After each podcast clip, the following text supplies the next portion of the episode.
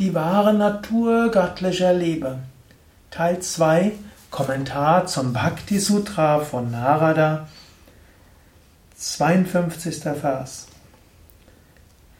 Was ist die Natur dieser göttlichen Liebe? Die wahre Natur dieser göttlichen Liebe, dieser höchsten Liebe ist unaussprechlich. Jetzt folgt der Vers, 52. Vers. Es ist, als wolle ein Stummer seiner Erfahrung eines wunderbaren Geschmacks Ausdruck verleihen. Wir können nicht die göttliche Liebe beschreiben. Es ist unmöglich. Ja, die, es geht nicht in Worte zu fassen. Es sind nur Umschreibungen. Worte können wie ein Fingerzeig sein. Ist so ähnlich angenommen. Du willst jemandem zeigen, da ist der Polarstern. Dann zeigst du mit dem Finger dorthin. Und dann folgt dir, wenn jemand nur auf den Finger schaut, dann sieht er keinen Polarstern. Aber er kann dem Finger folgen und dann sieht er, ah, da ist ein leuchtender Stern, da ist der Polarstern.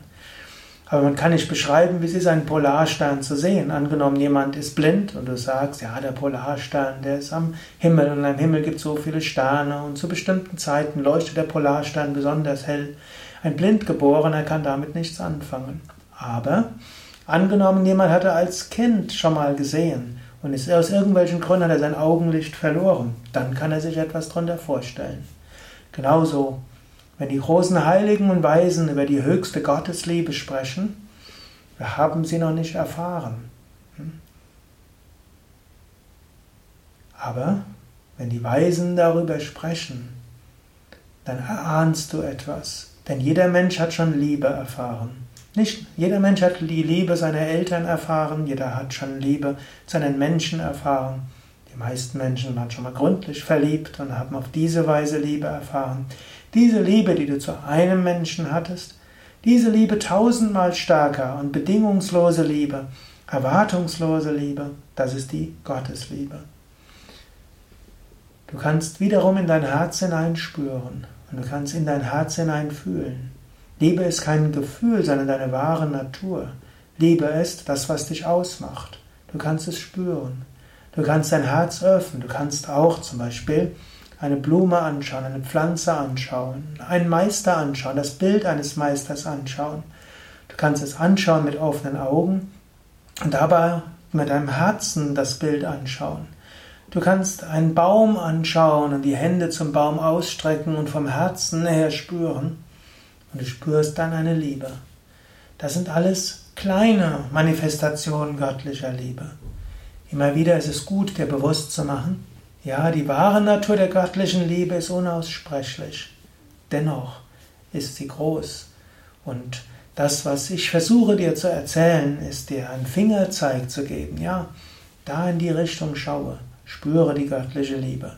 Wenn ich zum Himmel zeige und sage, da ist das Sternbild Orion, weiß ich nicht, ob es jemand sehen kann.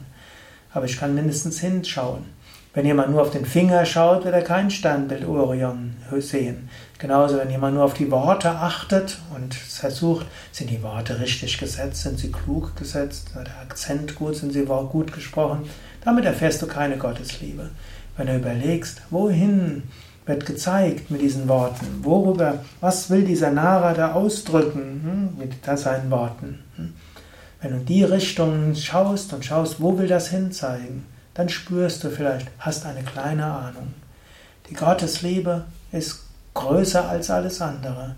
Sie ist das, was Erfüllung bringt für alles menschliche Streben und alle menschliche Sehnsucht. Ist Gottes Liebe wirklich erfahren, erledigen sich alle anderen Fragen von selbst. Über die Gottesliebe erfährst du die Einheit mit Gott. Gott spricht durch dich und all deine Handlungen werden zu uneigennützigen Handlungen. Es ist ein weiter Weg dorthin, aber schon jetzt in diesem Moment kannst du die Gottesliebe erfahren. Vielleicht jetzt in diesem Moment.